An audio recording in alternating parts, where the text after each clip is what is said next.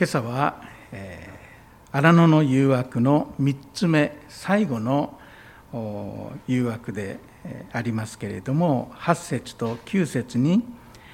目を留めたいと思います。3つ誘惑がありますけれどもその最後の誘惑になります。最後の誘惑ですから悪魔はどのように語るべきかどんな誘惑が最もイエスに打撃を与えることができるか、まあ、彼はそれなりによく考えよく準備して誘惑の言葉を語りかけたに違いないと思います。でこの最後の3つ目の誘惑の言葉には第1第2の誘惑と違った要素が見られます。第1と第2ではイエス様に石をパンに変えなさいとかあるいは神殿の頂から屋根から飛び降りるように促しましたけれども、えー、悪魔に対してイエス様が何かをするようにというそういう要求はありませんでした。しかし3番目のこの誘惑では悪魔の願いの最終的なものが何であるのか。彼の狙いはどこにあるのか。また悪魔の本質悪魔が悪魔であるその本性があらわになっております。最後の誘惑になって初めて彼は私に対してこうしなさいと公然とイエス様に要求してきたのであります。8節9節をもう一度お読みします。悪魔はまたイエスを非常に高い山に連れて行き、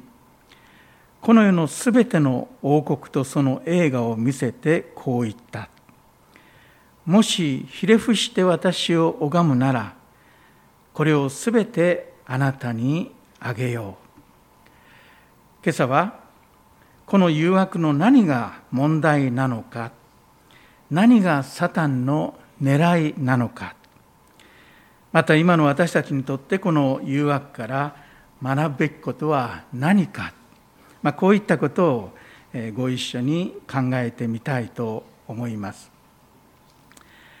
悪魔はイエス様を非常に高い山に連れて行きました。二つ目の誘惑では聖なる都エルサレムの神殿に連れて行きましたけれども今度は非常に高い山です。その山に立ちますとそこからこの世のすべての王国とその繁栄映画を見渡すことができるそのような山です。そこでも第二の誘惑と同じようにこれが実際に起こったことなのかそれとも人の心の内面の意識において起こったことなのか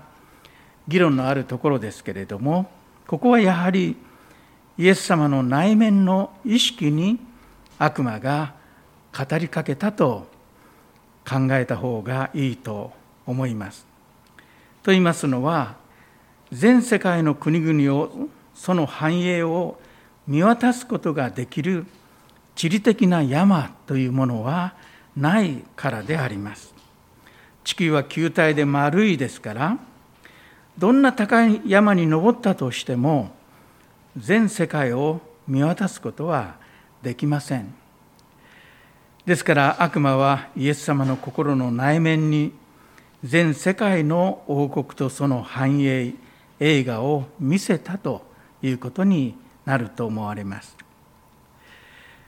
悪魔がそのようなことをすることができたというのは悪魔はこの世にこの世を支配しているいわゆるこの世の神だからであります。ヨハネの福音書ではイエス様は悪魔をこの世のこの世を支配するものと言っておられます。またパウロは第二コリントの4章4節でこの世の神が信じない者たちの思いを暗くし神の形であるキリストの栄光に関わる福音の光を輝かせないようにしているのですと書いています。この世界にもには昔も今も悪が存在し災い人を苦しめることが常時起こっています人々は神様を恐れるどころか神様を否定し霊的に盲目になり正しいことを間違いと言い間違いを正しいと考えています。この世には確かに悪が存在します。聖書は今この世に力を持って働き人々の思いを暗くし神様のことやキリストの栄光の福音の豊かさをわからないようにしているのは悪魔がこの世の神として今働いているからだということを教えています。この世の富繁栄そういったものの背後には悪魔の支配があるのです。ですからこの世の繁栄の裏にはなかなか表面には出てこないことが多いのですが何かの悪が潜んでいると言ってよろしいと思います。まあ、悪というよりも不公平あるいは不平等抑圧あるいは搾取そういった不当な支配そのようなものがこの世の繁栄の裏にはいつも隠れています。またこの世の繁栄の裏にはいつもその背後に犠牲者がいるんですね。そういった犠牲の上にきらびやかなこの世の国とその映画が築かれている事実を私たちは否定できないと思います。第一ヨハネの手紙5章19節には私たちは神に属していますが世全体は悪いものの支配下にあることを私たちは知っていますとヨハネは書いています。ある統計によりますと世界の人口の6%の人々が世界の富の約6割を所有していると言われています。世界の80%が非人間的な生活をしていると言います。そのうち70%が文盲かきちんと字を読むことができないそうです。50%の人々が飢えています。もし私たちの家に食料があり冷蔵庫があり洋服が入ったタンスがありそういった基本的な必要が満たされていればそれは世界の75%の人口よりも富んでいることになると言われます。もし私たちが銀行に預金がありまた家の中にも多少のお金があるなら私たちは世界で約1割の金持ちの一人だというのですこの世の繁栄映画は神様の目から見ますと抗議が行われず対極的に見て何らかの不正と不公平という要素を持っているのであります。これが私たちが住んでいる人間世界の現実です。悪魔はこの世の神として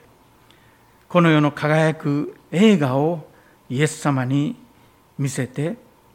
素晴らしいでしょうと自慢げに語りかけてきます。これは全部私のものだ。私が世界を動かして私が築いた繁栄だと。自慢げにイエス様にこの世の王国とその映画をつまびらかに示すのであります。その王国と繁栄について悪魔はこれを全部イエス様にあげます。あげると言いました。この世のすべてを差し上げますもう私はいりません。だからあなたがこの世の所有者支配者になればいいと。悪魔はそう自分から言ってきたのであります。この悪魔の提案を私たちはどのように受け止めまたどのように理解したらいいのでしょうか。イエス様は神のことをしていわゆるこの世界の金銭あるいは財というようなそういう映画の虚しさをよくご存知だったと思います。ですからこの悪魔の提案は罪深い人間の欲望に訴えている誘惑だったと考えるのは少し違うのではないかと思われます。私たちにであれば映画を見せてそれに目がくらんで悪魔と妥協するということがあるかもしれません。でもイエス様にはその可能性は極めてない低いないと言っていいと思います。ですからこの悪魔の提案はただ人間の欲望に訴えている誘惑だったとは考えられないのですね。神の子イエス様が世の富そのものに魅力を感じるということはなかなか考えにくいことであります。そこに誘惑を持ってくるというのは悪魔は非常に稚拙と言っていいと思いますね。ですから悪魔の誘惑の3番目のこの誘惑の狙いは別にあったと考えるべきでしょう。悪魔の狙いはどこにあるのでしょうか。ここで私たちが考えなければならないことは、イエス様がこの世に来られた目的が何であったかということです。イエス様はこの荒野の誘惑の後、ガリラへ行かれます。マタイにもマルコにもそう書いてあります。そしてそこ、ガリラヤで宣教の働きを開始されます。マタイの福音書であれば今開いていらっしゃる4章の17節にそのことが書いてありますこの時からイエスは宣教を開始し悔い改めなさい。天の御国が近づいたからと言われたとあります。ここでマタイは天の御国と表現していますけれどもこれは神の国のことであります。マルコの福音書の一章15節同じ箇所を見ますとそこには「時が満ち神の国が近づいた」「悔い改めて福音を信じなさい」と書いてあります。イエス様はこのように神の国をもたらすために来られたお方です。そしてイエス様と共に神の国はすでにあなた方のところに来ていると聖書は教えています。悔い改めて福音を信じ、救い主を受け入れる人は誰でも神の国に入ることができるように、イエス様は神の国の福音を述べ伝え、やがて多くの人の贖いの代価として十字架でご自分の命を与えられます。イエス様は神が治められる神の王国をもたらすためにこの世に来られたと言っていいのです。それはこの世を悪魔の支配から神の支配に買い戻しまた取り戻すことであります。しかしここで悪魔はイエスにこの世の王国をすべてあなたに差し上げますとこう言っているのです。イエスよあなたはこの世を神の国にするために犠牲を払う覚悟で来たので来たのだろう。だったらあなたが犠牲を払わなくても済むように私がこの世を差し上げよう。悪魔はそういうのですね。聞きようによっては実にありがたい話に聞こえます。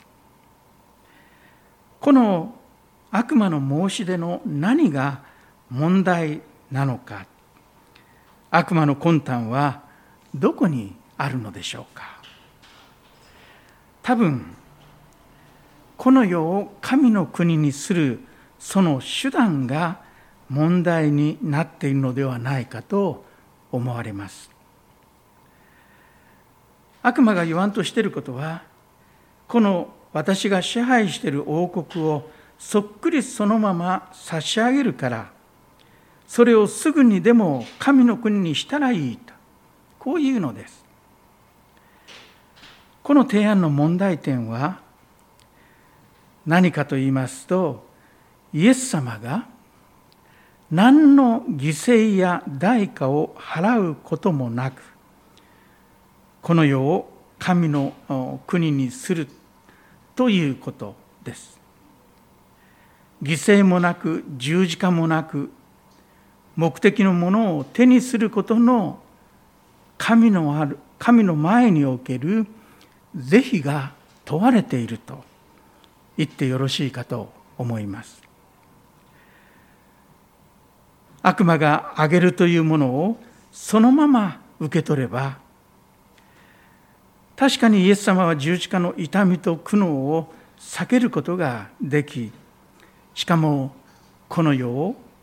自分のものとして手にすることができます。犠牲を払って手にしても犠牲を払わずに手にしても手にするという結果は同じではないのか。結果が同じならそれでいいじゃないかと。そういうふうに考える人もいると思います。手段はどうであれ結果が良ければ結果が同じならばそれでいいのではないかと。イエスが苦しまずにこの世を獲得するその提案を悪魔はここで提示します。考えようによっては実に魅力的な提案でこれはいい考えだという人もいるかもしれません。しかしよく考えますとこの悪魔の提案は神様の贖いの内容というものを空っぽにする恐ろしい提案です。先ほども少し触れましたようにこの世の映画この世の繁栄はこの世の神である悪魔とそして罪人である私たちによって作り出されたものです。ですからどんなに理想的で文句のつけようのない体制制度国団体であっても必ず何らかの欠陥があり不完全な部分がこの世ではつきまとうのです。神の公義と清さの基準を満たすことができる国家も繁栄も団体も体制や制度も何一つこの世界には存在しません。この世には常に矛盾が満ちています。一国の繁栄は他の国の犠牲の上に成り立っています。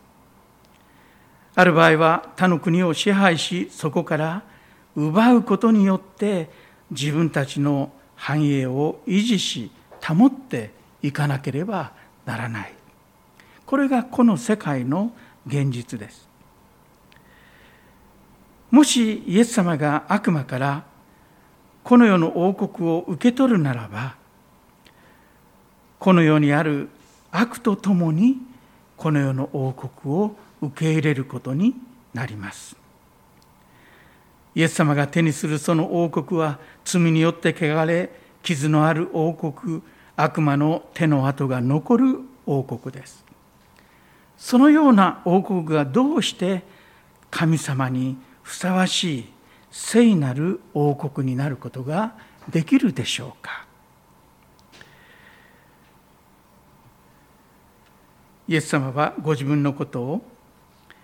人の子は仕えられるためではなく仕えるためにまた多くの人のための贖いの代価として自分の命を与えるために来たのですと語られました。この世が神の国になるためにすなわち私たちが神の国の祝福に預かるためにはどうしても罪の贖いが必要だというのです。そして一人一人が罪を悔い改め御霊によって新しく生まれ新しく作られる必要があります。そのために罪なきイエスが十字架の上に身代わりに死ぬというその身代わりの十字架の死が必要でした。パウロはガラティア書1章4節でキリストは今の悪の時代から私たちを救い出すために私たちの罪のためにご自分を与えてくださいましたとそう書いています。こうして神の子キリストの十字架の犠牲によってあがなわれた人々が神の国を構成していくのです。やがて世の終わりに神の国が完成し第一コリント5章15章24節にパウロが書いていますようにそれから終わりが来ます。その時キリストはあらゆる支配とあらゆる権威権力を滅ぼし王国を父である神に渡されますと書いてあります。ご自分の血によって清め聖なるものとされたその王国を自らの犠牲によって獲得したその王国をやがて父なる神に渡されるのです。悪魔から安直にもらった王国を傷だらけの罪に満ちた王国を神の王国にするのではありません。ですから悪魔が提案した差し上げますというそのこの世の王国は十字架の贖いの外にあるこの世の王国であります。それは神の国ではないのです。これがこの誘惑の第一の問題点です。さらにこのこと以上に深刻な問題がこの誘惑にはあります。それは9節の「もしひれ伏して私を拝むなら」という言葉ですね。日本語の聖書ではこの言葉が最初に来ていますけれどももともとのギリシャ語の聖書では最初にこれをすべてあなたにあげようと文という文が最初に来ています。それに続いてもしひれ伏して私を拝むならとこうなっているんですね。悪魔は善意からまた純粋な心で王国を差し上げますと言っていたのではなかったことがこの言葉でよくわかります。悪魔は王国を差し上げる条件をここで出してきたのです。この条件を飲めば差し上げますということです。この条件は難しい条件でしょうか？それとも簡単に飲める条件でしょうか？どちらとも言うことができると思うんですね。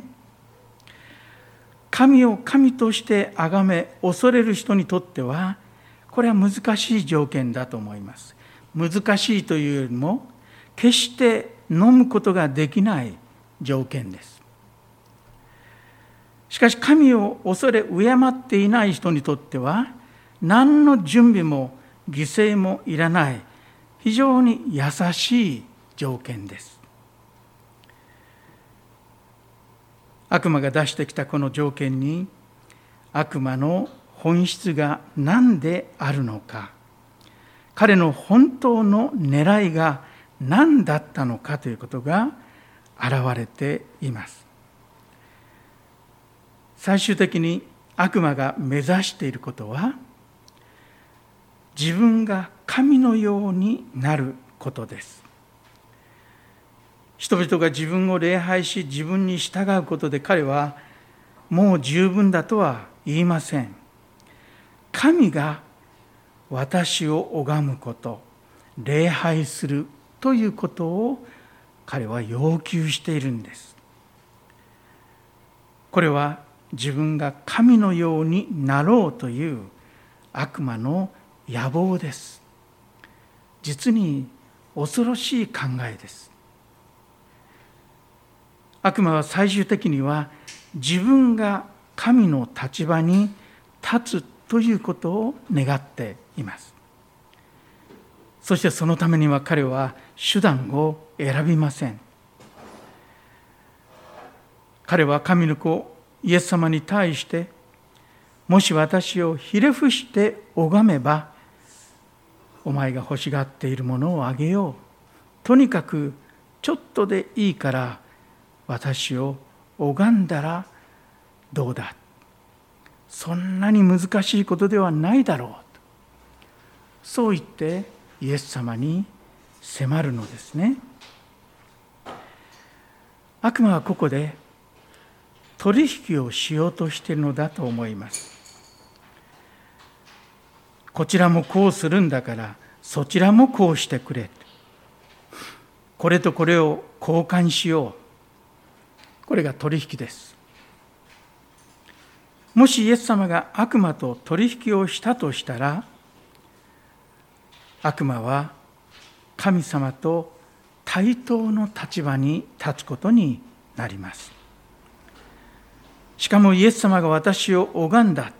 ほんのちょっとわずか数秒であったとしてもイエスが私を拝んだということになれば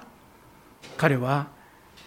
神とさらに取引する足場を持つことになります。ですから悪魔はこの誘惑だ誘惑だけはどうしても成功させたかったのだと思います。悪魔はエヴァに話しかけたように私たちにも時々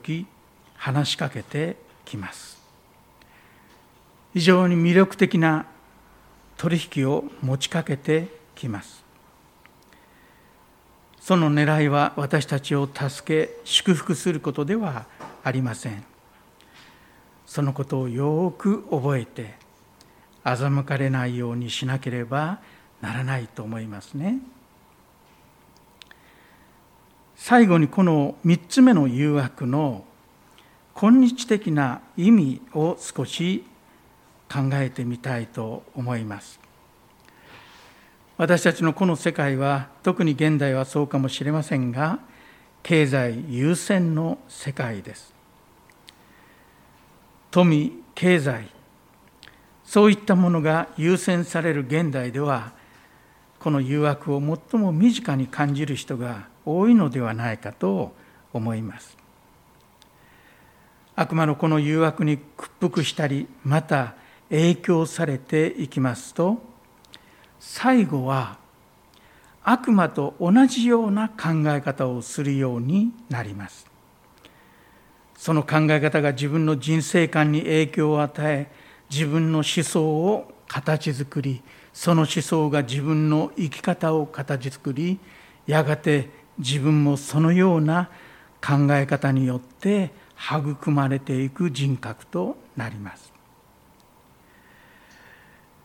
私たちはこれまで次のような言葉や考えまた思想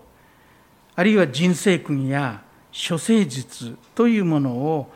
聞いたり読んだりしたことがあるのではないでしょうか。例えば悪魔に心を売ってででも世界を支配せよ。そうすれば何でもできる。そう豪語する人がいます。また原理原則は大切なことではない。現実的でなければならない。常にリアリストであれという声も聞きます。また必要ならば妥協することもいとわないようにしなさい。妥協しないと生きていけない。この世はそういうところだという声を私たちも聞かされて取り囲まれています。そういう声に。あるいはまた結果が手段を正当化するのだという考えもよく聞きます。結果が全てだ。結果が良ければ手段は別にどうでもいいという考え方です。また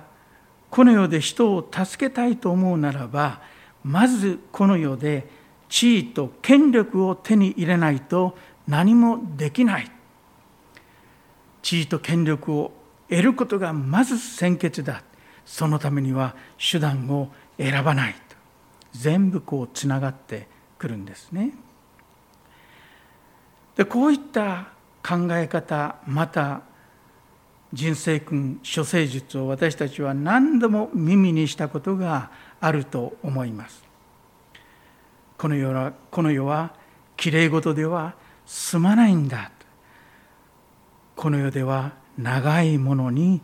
巻かれろ。清濁合わせて飲まなければならない。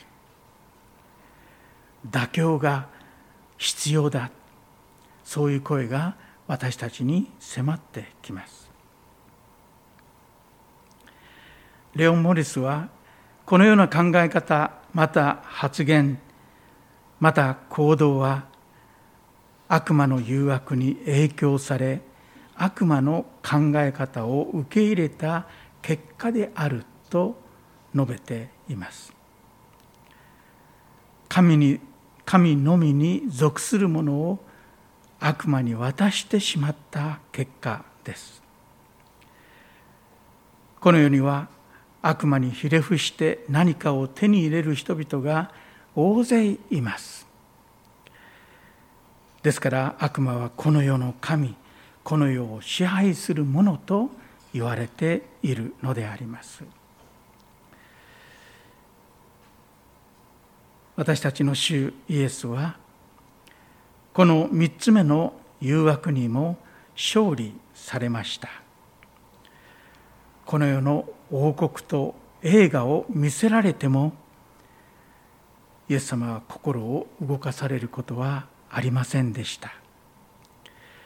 ヨハネの福音書18章36節でイエス様は「私の国はこの世のものではありません」もしこの世のものであったら私のしもべたちが私をユダヤ人に渡さないように戦ったでしょう。しかし事実私の国はこの世のものではありませんとおっしゃいました。神の国イエス様の国はこの世の悪魔が差し出したような王国ではありません。この世を動かす原理原則と上等手段と。神の国の原則は全く異なっています。私たちはイエスが支配なさる神の国に入れられ神の国の原則に従いイエスに従うものであります。私たちはイエス様につくものです。この世が私たちの国ではありません。私たちは神の国の原則によって神の国に生かされています。ですから悪魔と対話する必要も悪魔と取引する必要も全くありません。私たちはただイエス様に教えられイエス様に従っていく。ただそれだけのものであります。神の国に今生かされているからです。神の支配に服しているからです。お祈りいたします。